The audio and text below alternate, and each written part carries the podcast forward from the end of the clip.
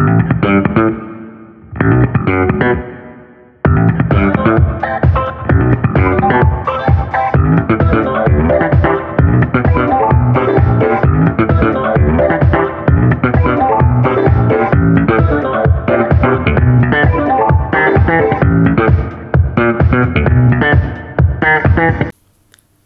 วัสดีค่ะ ยินดีต้อนรับสู่ Back for the Future Podcast โดย Thailand Political Database ดิฉันนัชพัฒน์อมรกุล เป็น host ของท่านในวันนี้ค่ะสำหรับ episode ที่ 8 นะคะ ดิฉันจะชวนคุยเรื่องถนนสู่การแก้รัฐธรรมนูญค่ะ ก็ในสัปดาห์ที่ผ่านมานะคะโคโรนาไวรัสก็เป็นข่าวสำคัญนะคะที่แผ่กระจายไปทั่วโลกแล้วนะคะ โดยวันนี้นะคะ โลกของโคโรนาเนี่ย ไปอยู่ที่ตะวันตกนะคะ ไม่ว่าจะเป็นอิหร่าน อิตาลี ประเทศในยุโรปนะคะ มีคนดังหลาย ๆ คนในโลกนะคะ ที่ติดโคโรนาไวรัสแล้วนะคะ ซึ่งแถลงการของเขาก็น่ารักดีนะคะ เขาก็บอกว่าเขาติดแล้วนะ ตอนนี้เขาก็กำลังจะไปกักตัวเองนะคะ ไม่ว่าจะเป็นดารานักบอลนะคะ หรือผู้นำทางการเมืองก็ไม่รอดนะคะ เป็นโคโรนาไวรัสไปเรียบร้อยแล้วนะคะ หลายๆเมืองนะคะก็ประกาศให้โคโรนาไวรัสนะคะ เป็นสถานการณ์ฉุกเฉินค่ะ กลับมาดูนะคะที่ประเทศไทยค่ะ เรามีผู้ป่วยนะคะโคโรนาไวรัสไม่มากเท่าไหร่นะคะ ถ้าเปรียบเทียบกับจำนวนที่พุ่งขึ้นสูงอย่างต่อเนื่องในหลาย ๆ ประเทศในตะวันตกนะคะ แต่สิ่งที่กลายเป็นประเด็นทางการเมืองก็คือเรื่องของศักยภาพนะคะขององค์กรของรัฐในการแก้ไขปัญหาไวรัสค่ะ เราเห็นนะคะว่าองค์กรของรัฐหลาย ๆ องค์กรเนี่ยซึ่งแม้จะอยู่ต่างกระทรวงกัน แต่ก็ยังเป็นรัฐบาลเหมือนกันนะคะ ก็คือคนในกระทรวงการคลังนะคะ และคนในกระทรวงพาณิชย์นะคะ แม้ว่ามาจากสองพักการเมือง แล้วก็ คุณจุลินนะคะ บอกว่าโอ้เขาทะเลาะกันด้วยเรื่องส่วนตัวนะคะ แต่เราก็ไม่อยากเห็นเรื่องเหล่านั้นเกิดขึ้น เพราะว่ายังไงก็ตามนะคะ เป็นผู้หลักผู้ใหญ่ทั้งคู่ ควรจะโทรคุยกันนะคะ ควรจะนัดเจอกัน พูดคุยกันนะคะ เพราะว่าถึงที่สุดแล้วเนี่ยปัญหาต่างๆ ก็ตกอยู่ที่ประชาชน ในฐานะผู้บริหารนะคะจะต้องร่วมมือกันแก้ไขปัญหา ฟันฝ่าอุปสรรคไปได้นะคะ ไม่ควรมีใครเอาเรื่องอีโก้เข้าหาตัวอีกแล้ว ตรงนี้มาสะท้อนอะไรคะตรงนี้มันสะท้อนถึงความล้มเหลวนะคะขององค์กรภาครัฐในการแก้ไขปัญหาค่ะ ก็ขอย้อนไปนะคะว่า รัฐบาลในปัจจุบันนี้นะคะ ก็เป็นรัฐบาลเลี้ยงลิงนะคะดังที่ท่านธรรมนัฐท่านพูดไว้นะคะว่า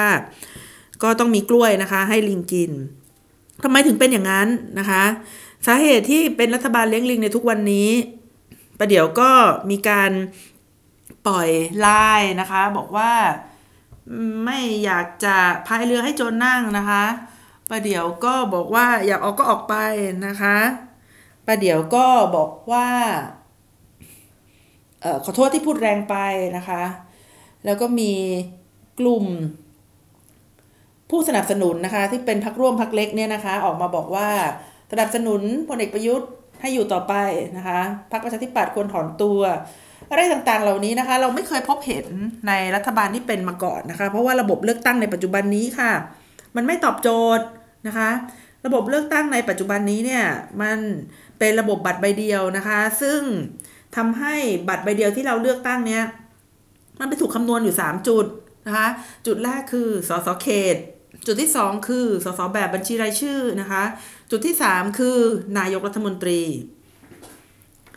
แล้วเรื่องของนายกรัฐมนตรีเนี่ยไม่ได้เฉพาะมีแต่บัตรเลือกตั้งนะคะ ที่เป็นตัวตัดสินว่านายกรัฐมนตรีจะเป็นใคร เพราะว่านายกรัฐมนตรีเนี่ยมีส่วนที่มาจากการสนับสนุนของวุฒิสมาชิกนะคะ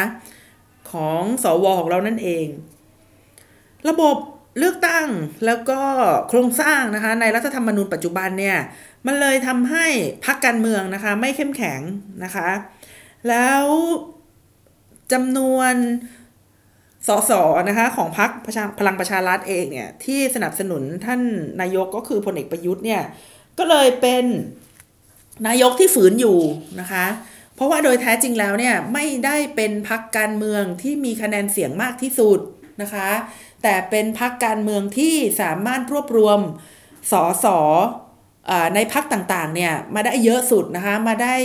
มาได้มากที่สุดในการสนับสนุนให้พลเอกประยุทธ์เป็นนายก มันก็เลยเป็นระบบที่ที่ฝืนๆนะคะคือถ้าไม่มีสวช่วยเนี่ยไม่แน่นะคะว่าพรรคภูมิใจไทยเนี่ยอาจจะไปจับกับพรรคเพื่อไทยก็ได้ คงจำได้นะคะในช่วงที่ฝุ่นตลบหลังจากการเลือกตั้งที่ เขาพยายามจับคู่กันนะคะ ตอนนั้นพักอนาคตใหม่พักเพื่อไทยนะคะ ก็บอกว่าจะไปจับมือกับพักภูมิใจไทยดีไหมนะคะ เพราะว่าในตอนนั้นเนี่ยพักภูมิใจไทยก็ยังไม่ชัดนะคะว่าจะสนับสนุนใคร ถึงขนาดเจ๊หน่อยนะคะ เปิดเลยว่าจะเป็นนายกก็ยินดีนะคะ มันสะท้อนให้เห็นว่านะคะ มันมีมันมีสิ่งที่เข้ามาแทรกแซงระบบ การเลือกตั้ง แล้วก็ระบบในการจัดสรรนายกรัฐมนตรีนะคะก็คือการนำอำนาจของสวเข้ามานะคะแล้วก็ระบบเลือกตั้งที่เป็นการนับคะแนนแบบปัดเศษนะคะไม่มีจำนวนสสขั้นต่ำนะคะทำให้สสบางพักเนี่ยมีคะแนนที่สนับสนุนเนี่ยมากกว่าสสในบางพัก ก็ยกตัวอย่างเช่นสสของพักอนาคตใหม่เนี่ยนะคะ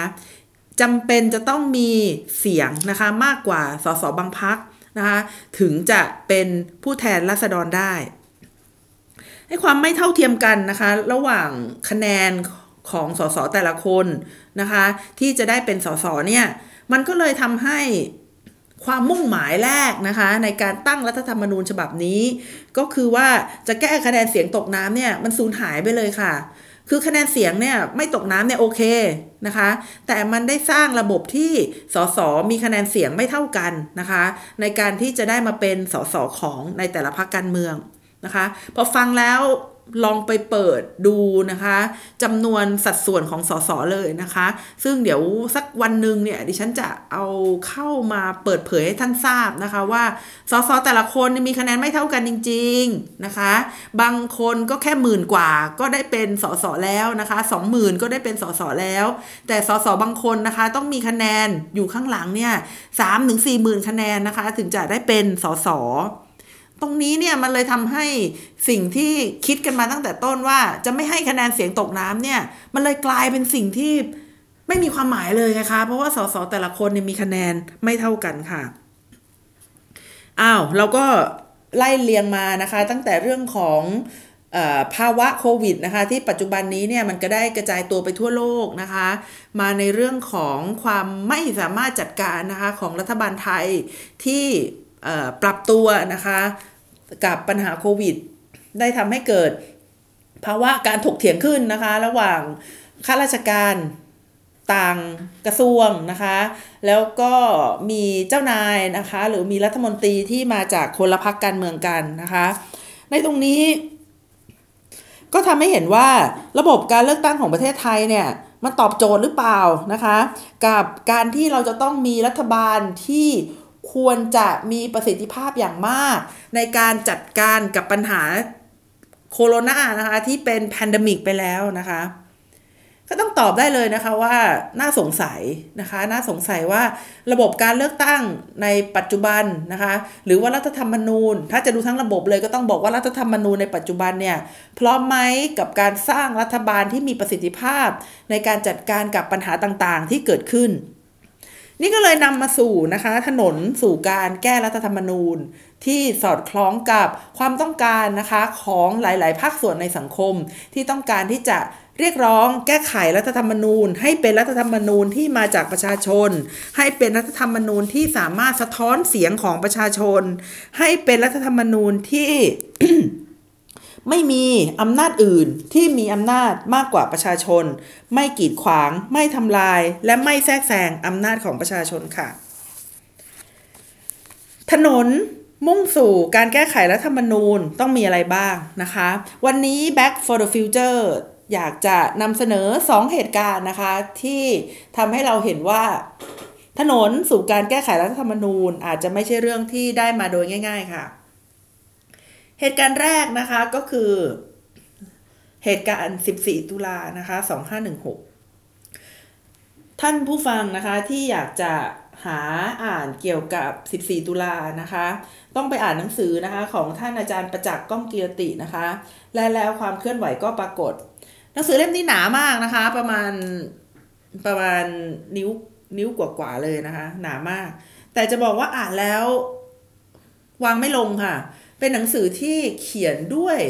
ภาษาที่อ่านแล้วรู้เลยว่าคนเขียนเนี่ยเขารักในงานที่เขาเขียน มันเป็นวรรณกรรมเชิงไม่ใช่สิ เป็นงานวิชาการเชิงวรรณกรรมนะคะที่อ่านแล้วสนุกวางไม่ลงนะคะ ดีกว่า งานวิชาการทั่วๆไปนะคะ ที่เขียนในรูปแบบของงานวิจัย แต่ว่างานวิชาการชิ้นนี้นะคะ เป็นงานวิชาการที่ถอดมาจากงานวิจัยที่เขาทำแล้วก็เขียนในภาษาที่สวยงามนะคะ แล้วก็ทำให้อ่านแล้วเพลิดเพลินไปนะคะ ยิ่งกว่าวรรณกรรมอีกนะคะ เพราะว่าไม่ได้เป็นงานเขียนที่มาจากการจินตนาการนะคะ เป็นงานเขียนที่มาจากความจริงที่เขาได้ไปสำรวจมา บวกกับความรักที่เขามีอยู่อย่างลึกซึ้งในงานที่เขาเขียนทำให้งานชิ้นนี้เป็นงานที่ เรียกได้ว่าดีมากนะคะ ทั้งทั้งเป็นฟิกชันนะคะเออขอโทษค่ะ เป็น non-fiction ที่เขียนด้วยวิธีการแบบ fiction อ่านแล้วอิ่มอะค่ะอ่านแล้วรู้สึกว่าคนเขียนเนี่ยรักในสิ่งที่เขาเขียนจริง ๆ ในหนังสือเล่มนี้นะคะ ก็ให้ภาพของ 14 ตุลา 2516 เนี่ย เป็นผลของการตื่นตัวทางการเมืองนะคะ หรือว่าเป็น active citizen เนี่ยขั้นสุดเลยนะคะเขาจะเขียนให้เราเห็นถึงบรรยากาศทางสังคมนะคะ บรรยากาศทางโครงสร้างทางการเมืองนะคะ แล้วก็บรรยากาศทางเศรษฐกิจด้วย ซึ่งก็จริงนะคะที่อาจารย์ประจักษ์ได้เขียนเนี่ย ในช่วงบรรยากาศทางสังคมนั้นนะคะ ก็มีความตื่นตัวนะคะในการพัฒนาเศรษฐกิจ แล้วก็พัฒนาทางการศึกษาค่ะ แม้ว่าหลายมหาวิทยาลัยจะเกิดมาก่อนหน้านั้นแล้วนะคะ ไม่ว่าจะเป็นจุฬาลงกรณ์มหาวิทยาลัย มหาวิทยาลัยธรรมศาสตร์นะคะ จุฬาลงกรณ์นี่ก็น่าจะเกิดมานานแล้วตั้งแต่ปี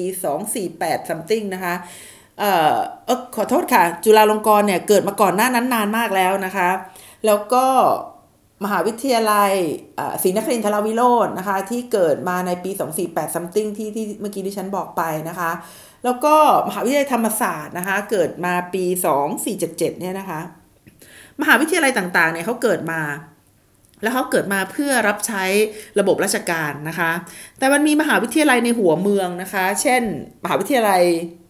เชียงใหม่นะคะที่เกิดในปี 2507 นะคะ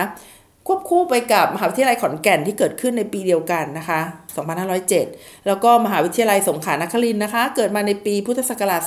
2510 นะคะ มหาวิทยาลัยต่างๆ เหล่านี้นะคะ ก็เป็นส่วนหนึ่งของแผนการพัฒนาเศรษฐกิจของประเทศไทยนะคะ ที่จะมุ่งเน้นผลิตบุคคลเนี่ยที่เข้ามาสามารถพัฒนาประเทศนะคะได้ ทีนี้เมื่อเกิด บรรยากาศนะคะของการพัฒนาประเทศในทุกๆ ภาคส่วนที่ไม่เน้นเฉพาะภาคส่วนข้าราชการแล้วนะคะ มันจึงได้เกิดสิ่งที่เรียกว่าเป็น Renaissance Thailand นะคะ Renaissance Thailand หรือว่ายุคยุคตั้งคำถามนะคะยุค vivo generation นะคะคือคืออยากจะบอกว่ามันไม่ใช่แค่เด็กยุคใหม่ในในในในยุคปัจจุบันนี้นะคะที่หันกลับมาตั้งคำถามต่อสังคม เด็กยุคใหม่ในยุคไหนๆเขาก็ตั้งคำถามกับสังคมกันทั้งนั้นนะคะ แต่ว่าเด็กยุคใหม่ในยุคนี้เนี่ย เวลาเขาตั้งคำถามทางสังคมเนี่ยเขามีแพลตฟอร์มนะคะที่แตกต่างไปจากคนในยุคเก่า ก็คือเด็กในยุคใหม่เนี่ยเขาไปตั้งคำถามกันบนแพลตฟอร์มที่เขาเป็นเจ้าของเขาเอง เขามี circle ของเขาเองนะคะ แล้วก็สามารถสานต่อความเข้าใจของเขาเนี่ยได้ไม่รู้จบภายใน circle ของเขา ในขณะที่คนอีกยุคหนึ่งนะคะ ก็มีแพลตฟอร์มของตัวเอง มี circle ของตัวเอง แล้วก็พูดคุยกันในกลุ่มของตัวเอง และสองกลุ่มนี้เขาสามารถไม่เจอกันได้เลยนะคะ แล้วเขาสามารถพูดในสิ่งที่ถ้าเกิดปล่อยให้มาเจอกันแล้วจะงง เพราะว่าพูดกันคนละคนละแบบ มีความเข้าใจกันคนละจุดนะคะ มีวัตถุประสงค์ของการพูดคุยที่ต่างกันโดยสิ้นเชิงนะคะ นี่ก็คือในยุคปัจจุบันนะคะ ย้อนกลับมาในยุคเอ่อสองห้าหนึ่งหกนะคะ ในยุคนั้นเนี่ยนักศึกษาเนี่ยไม่ว่าจะเป็นนักศึกษาในเขตเอ่อเมืองใหญ่นะคะ แล้วก็นักศึกษาในกรุงเทพเนี่ยต่างเข้ามหาวิทยาลัยมากขึ้นนะคะ มีการผลิตคนให้ออกไปอยู่ในระบบอุตสาหกรรม ที่แตกต่างจากการผลิตคนนะคะ ให้เข้าไปสู่ในระบบราชการมากขึ้นนะคะ นักศึกษาเนี่ยเขาก็จะมองสังคมนะคะบ้านเมืองด้วยความคิดที่เป็นคริติคอลมากขึ้นนะคะ มีกิจกรรมต่างๆ ที่เกี่ยวกับกิจกรรมค่ายอาสานะคะ ออกไปเจอความแตกต่างระหว่างในและนอกมหาวิทยาลัยนะคะ นี่ก็คือตัวนักศึกษานะคะ คือในขณะที่นักศึกษาเนี่ยเขาเปิดเผยนะคะเขาออกไปตั้งคำถามเขาออกไปดูชนบทนะคะ แต่นะคะแต่บรรยากาศทางการเมืองเนี่ยมันมันมันแตกต่างไปนะคะ ก็คือว่าในปีพศ 250 2512 เนี่ยมีการเลือกตั้งขึ้นนะคะ แต่ว่าก่อนหน้านั้นเนี่ยก็คือปีประมาณปี 2500 นะคะ จนกระ สองสองพันห้าร้อยสองสองพันห้าร้อยสามสองพันห้าร้อยสี่เนี่ยนะคะจนกระทั่งสองพันห้าร้อยสิบเอ็ดเนี่ย บ้านเมืองยังไม่มีรัฐธรรมนูญใช้นะคะ ยังใช้เป็นรัฐธรรมนูญฉบับชั่วคราวอยู่ แล้วก็ร่างกันมาราธอนนะคะร่างกันชั่วหน้าตาปีเนี่ยจนกระทั่งปี 2511เนี่ยเราเพิ่งจะมีรัฐธรรมนูญใช้นะคะ เป็นรัฐธรรมนูญฉบับที่ร่างโดยสนชนะคะ ซึ่งออกมาในแนวที่ค่อนข้างที่จะ นักศึกษาเขาบอกว่าไม่เป็นประชาธิปไตยนะคะ ก็เป็นรัฐธรรมนูญโดยออกมารัฐธรรมนูญฉบับถนอมนะคะ ในปีนั้นเนี่ยนักศึกษาก็เริ่มที่จะมีบทบาททางการเมืองแล้วนะคะ ก็คือมีการประท้วงนะคะ การขึ้นค่ารถเมย์มาแล้ว ก็เลยเป็นจุดเริ่มต้นนะคะ ที่นักศึกษาเนี่ยได้เข้ามามีเวทีที่เป็นรูปธรรมนะคะ ในการที่จะออกมาเรียกร้องอะไรบางอย่าง แล้วในปีถัดมานะคะคือปี 2512เนี่ยได้มีการเลือกตั้ง พอมีการเลือกตั้งแล้วนะคะ กลุ่มนักศึกษาที่เคยร่วมรณรงค์เคยออกไปต่างจังหวัดนะคะ เคยออกมารณรงค์เรื่องการขึ้นค่ารถเมล์เนี่ยเขาก็ตั้งขึ้นมานะคะ ตั้งกลุ่มเขานะคะ เป็นกลุ่มนิสิตนักศึกษา สังเกตการการเลือกตั้งค่ะ ในปีนั้นเนี่ยนะคะ แหมมันคล้ายๆกับเหตุการณ์หลาย ๆ เหตุการณ์ที่จะเกิดขึ้นมาหลังจากนั้นและก่อนหน้านั้นนะคะ ก็คือพักที่มีทหารนะคะ ทหารจำแรงเนี่ยนะคะพักสหประชาไทยค่ะ มีจอมพลถนอมนะคะ เป็นหัวหน้าพักแล้วก็มีคุณทวีจุลทรัพย์เนี่ยเป็นเลขาธิการพักนะคะ ได้รับเลือกตั้งนะคะ มีจำนวนสสมากที่สุดค่ะ คือมีสส74 คนนะคะ ในขณะที่ตอนนั้นพักประชาธิปัตย์เนี่ยที่แสดงตนมีบทบาทชัดเจนนะคะ ว่าเป็นคนรุ่นใหม่นะคะ ในวันนั้นเนี่ยมีสสหลาย ๆ คนนะคะที่ลงเลือกตั้งครั้งแรกนะคะ แล้วก็เป็นสสที่มีบทบาท นำนะคะ เช่นท่านชวนนะคะ ท่านชวนหลีกภัยเนี่ยลงเลือกตั้งครั้งแรกในปีนั้นนะคะ เช่นเดียวกับหลาย ๆ คน เช่น ท่านพิชัยรัตกูลนะคะ คุณอุทัยพิมพ์ใจชนนะคะ แล้วก็คุณดำรงรัฐพิพัฒน์นะคะบุคคลต่างๆ เหล่านี้ซึ่งในปัจจุบันเนี่ยก็ยังคงเป็นซื้อแปะทางการเมืองนะคะ เป็นบุคคลสำคัญทางการเมืองเนี่ยล้วนแล้วแต่เป็นคนยุคใหม่นะคะ ในปี 2512 ค่ะ ในยุคนั้นนะคะก็ได้เกิดกลุ่มนะคะนักศึกษานิสิตนักศึกษาสังเกตการการเลือกตั้งนะคะ และในปีถัดมาค่ะ ก็ได้เกิดศูนย์กลางนิสิตนักศึกษาแห่งประเทศไทยนะคะ ในปี 2513นะคะได้เกิดศูนย์กลางนิสิตนักศึกษาแห่งประเทศไทย และในปี 2514 ค่ะ ได้เกิดการตกผลึกนะคะทางความคิดของนิสิตนักศึกษา นะคะ มีสิ่งพิมพ์นะคะ ซึ่งเป็นเรื่องสั้นบทกวีแล้วก็บทละครเนี่ยนะคะ ในชื่อของฉันจึงมาหาความหมายค่ะ ลองไปอ่านดูนะคะในฉันได้พบกับบทกวีนี้ครั้งแรกนะคะ ในตอนเรียนอยู่ที่จุฬานะคะ ก็คือได้อ่านบทกวีฉันจึงมาหาความหมายเนี่ยมีท่อนหนึ่งนะคะที่กินใจมากนะคะ แต่ตอนนั้นที่ฉันอ่านแล้วไม่เข้าใจ ก็คือท่อนที่ว่า ฉันเยาฉันเขาฉันทึ่ง ฉันจึงมาหาความหมาย ฉันหวังเก็บอะไรไปมากมาย สุดท้ายให้กระดาษฉันแผ่นเดียวนะคะ ตอนนั้นที่ที่ที่ฉันอ่านแล้วที่ฉันไม่เข้าใจก็คือ ไม่เข้าใจว่าคำว่ากระดาษแผ่นเดียวเนี่ยที่ที่เขาหมายความเนี่ยหมายถึงอะไรนะคะ ก็จริงๆ หมายถึงใบปริญญานั่นแหละนะคะ คนเขียนเนี่ยพยายามที่จะบอกว่า มหาวิทยาลัยเนี่ยให้แต่ใบปริญญาทั้งๆทที่ จริงๆแล้วเนี่ยเขาหวังว่าเข้ามหาวิทยาลัยแล้วจะได้สร้างการเปลี่ยนแปลงแล้วก็จะสามารถได้อะไรไปมากกว่าใบปริญญานะคะ แต่ตอนนั้นที่ดิฉันไม่เข้าใจก็คือว่าดิฉันก็ได้อะไรมากกว่าใบปริญญาจริง ๆนะคะ คือนอกจากวิชาความรู้แล้วก็ยังได้ทักษะในการดำรงชีวิตมากมายนะคะ ในมหาวิทยาลัย แต่พอดิฉันได้ไปอ่านบริบทที่อยู่รอบนอก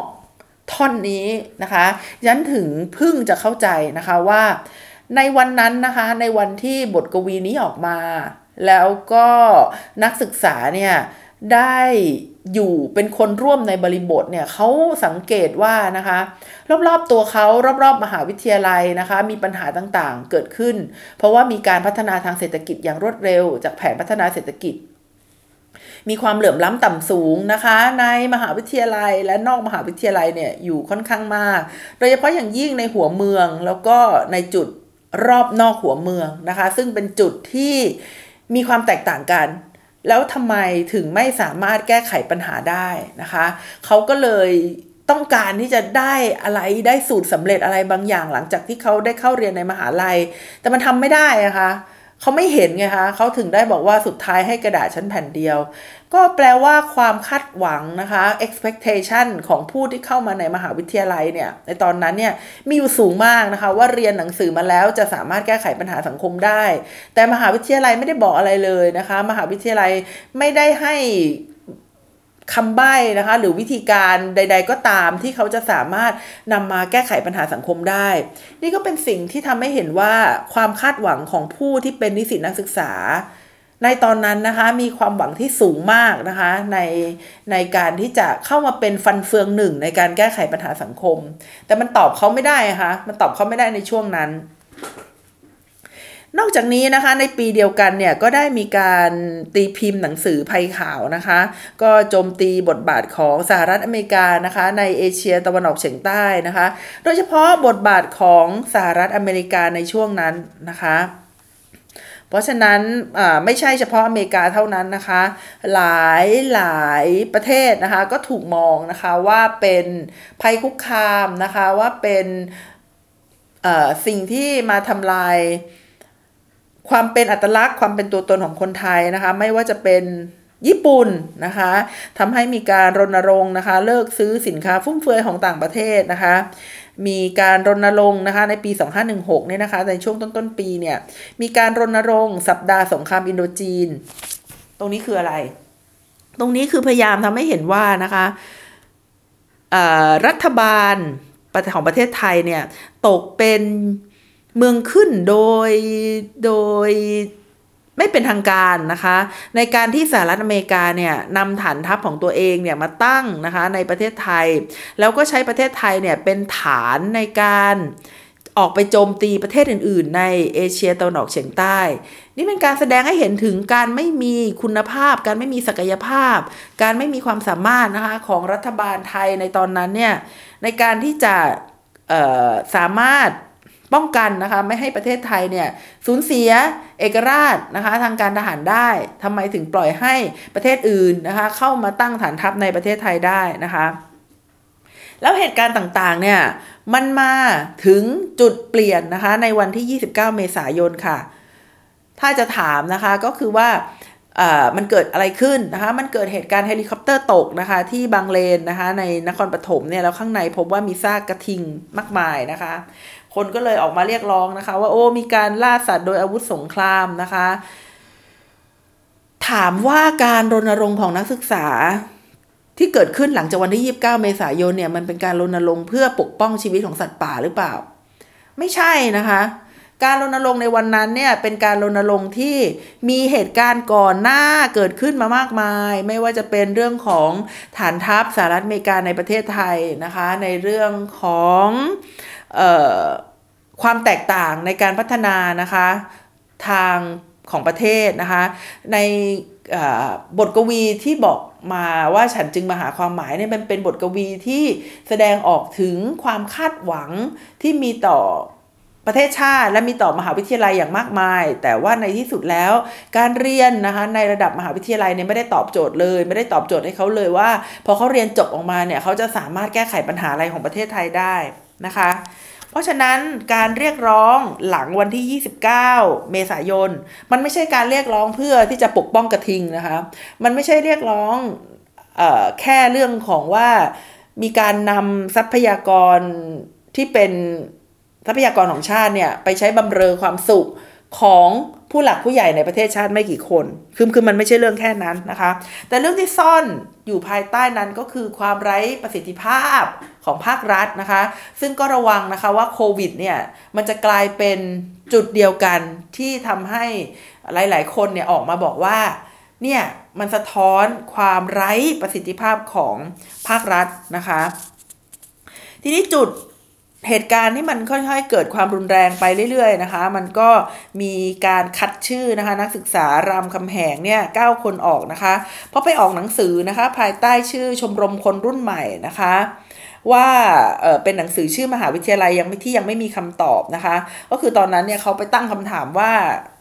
การล่าสัตว์ที่ทุ่งใหญ่กับการต่ออายุของจอมพลถนอมกับจอมพลประพาสเนี่ยมันคืออะไรนะคะ มันคือการไม่เห็นหัวประชาชนหรือเปล่า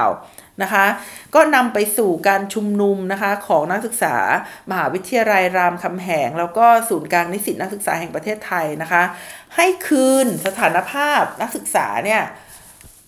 ให้กับนักศึกษา 9 คนที่ออกมารณรงค์ตั้งคำถาม นะคะ แล้วก็ให้อธิการบดีลาออก เพราะว่ามันแปลว่าอธิการบดีเนี่ยได้ยอมให้มีอำนาจภายนอก เข้ามาแทรกแซงการตัดสินใจของอธิการบดีนะคะ แล้วก็เรียกร้องให้ยุบสภาแล้วก็เขียนรัฐธรรมนูญใหม่นะคะ ภายในเวลา 6 เดือน แล้วหลังจากนั้นก็มีการตั้งกลุ่มนะคะ เพื่อเรียกร้องรัฐธรรมนูญนะคะ นี่ก็เป็นจุดเริ่มต้นนะคะของเหตุการณ์ 14 ตุลานะคะ 2516 อีกเหตุการณ์หนึ่งค่ะ ที่เป็นเหตุการณ์ที่นำไปสู่ถนนนะคะ ในการเรียกร้องรัฐธรรมนูญนะคะ ก็คือรัฐธรรมนูญปี พศ 2540 ค่ะ ในหนังสือหลักรัฐศาสตร์เบื้องต้นที่ดิฉันเขียนนะคะ ดิฉันก็ยังไม่ยอมเปลี่ยนนะคะ เพราะว่าดิฉันเนี่ยก็ยังคิดว่ารัฐธรรมนูญปี 40 เนี่ยเป็นรัฐธรรมนูญที่เป็นประชาธิปไตยมากที่สุดนะคะ เท่าที่เคยมีนะคะ แต่มันก็อาจจะยังไม่ใช่ เพอร์เฟกนะคะไม่ใช่รัฐธรรมนูญที่ดีที่สุด เพราะว่าจริง ๆ แล้วมันก็ยังมีปัญหาในบางเรื่อง แต่ถ้าถามว่าตั้งแต่วันที่เรามีรัฐธรรมนูญ ฉบับแรก จนกระทั่งรัฐธรรมนูญ ฉบับปัจจุบัน 18 ฉบับเนี่ยดิฉันก็ยังคิดว่ารัฐธรรมนูญปี 40 เป็นรัฐธรรมนูญที่ให้สิทธิเสรีภาพกับประชาชนมากที่สุด แล้วก็มีอำนาจอื่น ๆ ที่ไม่ใช่อำนาจประชาชนเข้ามาเกี่ยวข้องกับ ระบอบการปกครองเนี่ยน้อยที่สุดอยู่ดีนะคะ เพราะว่ารัฐธรรมนูญที่มีมาหลังจากนั้นเนี่ยก็ยังเป็นรัฐธรรมนูญที่มีอำนาจอื่นเข้ามาแทรกแซงอำนาจของประชาชน กลับมาดูนะคะถนนสู่การแก้รัฐธรรมนูญปี 40 นะคะเอ่อกลับมาดูถนนสู่การแก้รัฐธรรมนูญ จนนำมาสู่รัฐธรรมนูญปี 40 นะคะคือนะคะในปี 2534 ก็คือ 6 ปีก่อนหน้านั้นเนี่ยนะคะ มี เหตุการณ์เกิดขึ้นนะคะ ก็คือคณะรักษาความสงบแห่งชาตินะคะนำโดยพลเอกสุจินดานะคะนำโดยบิ๊กจอร์ดนะคะนำโดยพลอากาศเอกเกษตรนะคะแล้วก็พลเอกอิสระพงษ์เนี่ยสี่คนนะคะร่วมกัน รัฐประหารนะคะ รัฐบาลในตอนนั้นก็คือพลเอกชาติชายชุนหวันนะคะ ถึงแม้ว่าพลเอกชาติชายก็จะก็จะเป็นพลเอกเหมือนกันนะคะพลเอกสุจินดาก็เป็นพลเอกเหมือนกันนะคะแต่การรัฐประหารที่เกิดขึ้นในคราวนั้นเนี่ยนะคะ ก็เป็นการรัฐประหารที่เกิดขึ้นนะคะ ระหว่างนายทหารประจำการกับนายทหารที่ ไม่ได้ประจำการในกองทัพแล้วนะคะ ก็เลยถือว่าในทหารที่ประจำการอยู่ ไม่ว่าจะเป็นบิ๊กจอร์ดพลเอกสมเอ่อพลเอกสุนทรนะคะอ่าแล้วก็พลเอกสุจินดาพลอากาศเอกเกษตรพลเอกอิสระพงษ์เนี่ยเป็นกลุ่มหนึ่งที่เป็นกลุ่มทหารนะคะที่อยู่ยังอยู่ประจำการ ก็โดยส่วนใหญ่ก็จะเป็นจปลห้าเนี่ยนะคะ กับอีกกลุ่มหนึ่งนะคะ กับอีกกลุ่มหนึ่งก็คือ กลุ่มของอพลเอก ชาติชายชุนวันนะคะนำโดยเอ่อแล้วก็บวกกับนำโดยพลเอกชาติชายนะคะ บวกกับนักการเมืองอีกกลุ่มหนึ่งนะคะ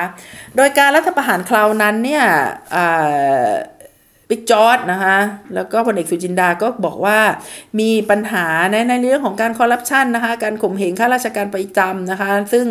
นำมาสู่การแตกแยกในกองทัพนะคะหลังจากนั้นเนี่ยก็พอรัฐประหารเสร็จปุ๊บนะคะ ก็ได้ตั้งคุณ อานันต์ปัญญารชุนนะคะ เป็นนายกรัฐมนตรีนะคะ และแต่ตอนนั้นเนี่ยเขาได้ตั้งกรท20 คนนะคะกรท20 คนโดยมีท่านมีชัยฤชุพันธ์นะคะ ตอนนี้ถ้าเกิดทำเสียงได้ก็น่าจะมีเสียงตบมือนะคะ เป็นประธานกรทนะคะ แล้วตั้งกรรมการตรวจสอบนักการเมืองที่ร่ำรวยผิดปกตินะคะ โดยมี 25 นักการเมืองนะคะ นักการเมือง 25 คนเนี่ย แต่ว่าภายหลังเนี่ยเขาก็บอกว่ามันเป็นเพียงแค่แผนการต่อรองกับนักการเมืองต่างหากนะคะ ในที่สุดนะคะ ในที่สุดเนี่ยรัฐธรรมนูญฉบับใหม่นะคะก็ออกมานะคะ แต่ว่ารัฐธรรมนูญฉบับใหม่เนี่ยนะคะ ถูกโจมตีว่าให้อำนาจกับวุฒิสภามากเกินไปนะคะ แล้วก็นายกรัฐมนตรีเนี่ยมาจากคนนอกได้นะคะ แต่ เรื่องของการให้อำนาจวุฒิสภามากเกินไป แล้วก็นายกรัฐมนตรีมาจากคนนอกได้เนี่ย ประเด็นนี้นะคะถูกเก็บไว้เลยนะคะ คือคือถูกปัดปัดตกไปนะคะ เนื่องจากพลเอกสุจินดานะคะค่ะประยูนกับพลอากาศเอกเกษตรโรจนนินนะคะ ออกมาแถลงนะคะว่าโอ้อย่าไปกังวลนะคะ ถึงแม้ว่านายกรัฐมนตรีจะมาจากคนนอกได้ แต่ว่าผม นะคะจะไม่รับตำแหน่งนายกรัฐมนตรีนะคะ ในเมื่อสองบิ๊กออกมาแถลงอย่างนั้นแล้วนะคะภาคสังคมก็เลยเกิดความอุ่นใจนะคะ ก็เลยยอมให้รัฐธรรมนูญฉบับนี้เนี่ยออกมาได้นะคะดังนั้นในปีถัดไปนะคะคือในปี 2535เนี่ยจึงได้มีการเลือกตั้งนะคะจึงได้มีการเลือกตั้ง แล้วก็รสชเนี่ยเขาก็ตั้งรัฐตั้งพรรคการเมืองนะคะ ก็ไม่ต่างอะไรไปจากจากพรรค ที่เมื่อกี้ได้เล่าให้พังฟังนะคะพักสหประชาไทยนี่นะคะ อันนี้เขาก็ไปมีการตั้งพรรคการเมืองชื่อพรรคสามัคคีธรรมนะคะเราก็คงจะมาทำเป็น list ได้นะคะว่าพรรคการเมืองที่ตั้งโดยกลุ่มอำนาจที่มาจากทหารที่ทำการรัฐประหารเนี่ยได้ตั้งพรรคการเมืองชื่ออะไรบ้างนะคะ เดี๋ยวเราก็คงมาทำ list กันได้นี่นะคะ คือเหมือนเดจาวูนะคะรสชเนี่ยเขา ตั้งกรรมการตรวจสอบนักการเมืองที่ร่ำรวยผิดปกติก็คือคือเขาด่านักการเมืองนะคะ แต่ในที่สุดเขาก็ต้องดึงนักการเมืองเนี่ยให้เข้ามาเป็นพวกตัวเองด้วยนะคะ ในที่สุดภายหลังจากการเลือกตั้งนะคะเขาก็เลยได้เป็นพรรคการเมืองนะคะที่มีเสียงมากที่สุดนะคะ ได้สสทั้งหมดเนี่ย79เสียงนะคะ แล้วเขาก็รวบรวมพรรคการเมืองอื่นๆเนี่ยก็ประกอบไปด้วยพรรคชาติไทยพรรคกิจสังคมพรรคประชากรไทยแล้วก็พรรคราษฎรนะคะ ร่วมมาเป็น 195 เสียงเอาโอเค ได้เสียงข้างมากนะคะ ตอนนั้นเนี่ยนายนรงวงวันซึ่งเป็นหัวหน้าพักสามัคคีธรรมเนี่ยนะคะเขาบอกว่าติดแบล็คลิสต์นะคะไม่สามารถเดินทางเข้าประเทศสหรัฐอเมริกาได้นะคะพักสามัคคีธรรมก็เลยไปเชิญพลเอกสุจินดานะคะ เข้ามาเป็นนายกรัฐมนตรี แล้วก็มีวลีติดปากนะคะพลเอกสุจินดาว่าเป็นการ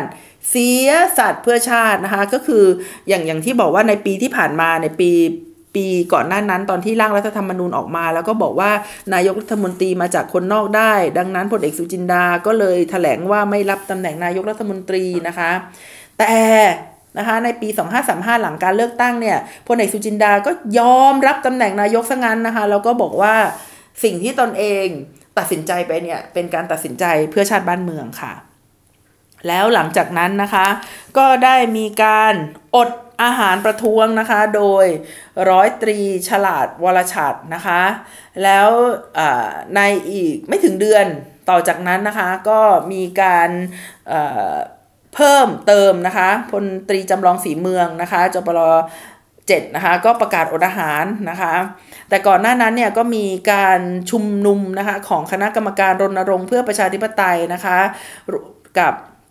สหพันธ์นิสิตนักศึกษาแห่งประเทศไทย หรือว่าสนนชนะคะ จัดอภิปรายนะคะ คัดค้านการดำรงตำแหน่งนะคะ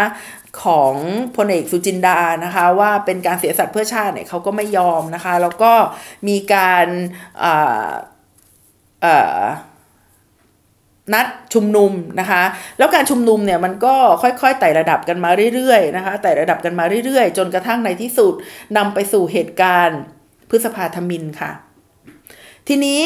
เราเรียนรู้กันมาสองครั้งแล้วนะคะว่าถนนสู่การแก้รัฐธรรมนูญเนี่ยก่อนที่จะมีรัฐธรรมนูญที่เป็นประชาธิปไตยทั้งสองฉบับเนี่ยมันได้ผ่าน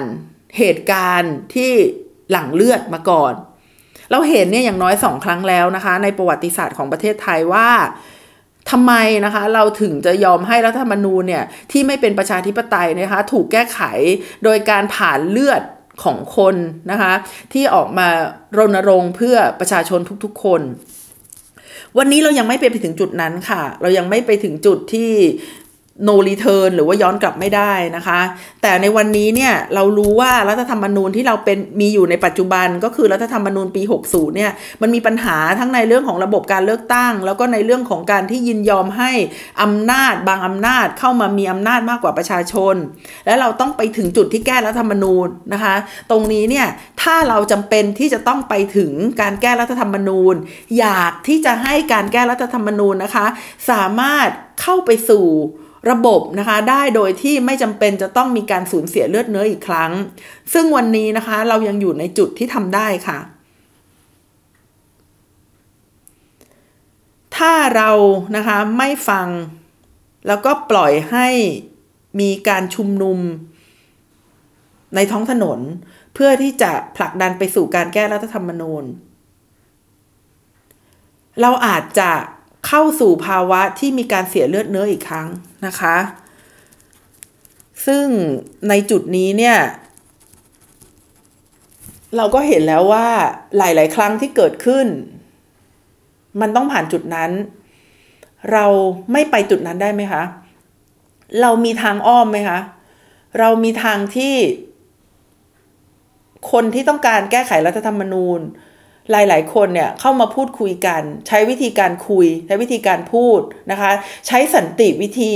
ใช้วิธีการมองภาพอนาคต เพื่อที่จะนำไปสู่รัฐธรรมนูญฉบับใหม่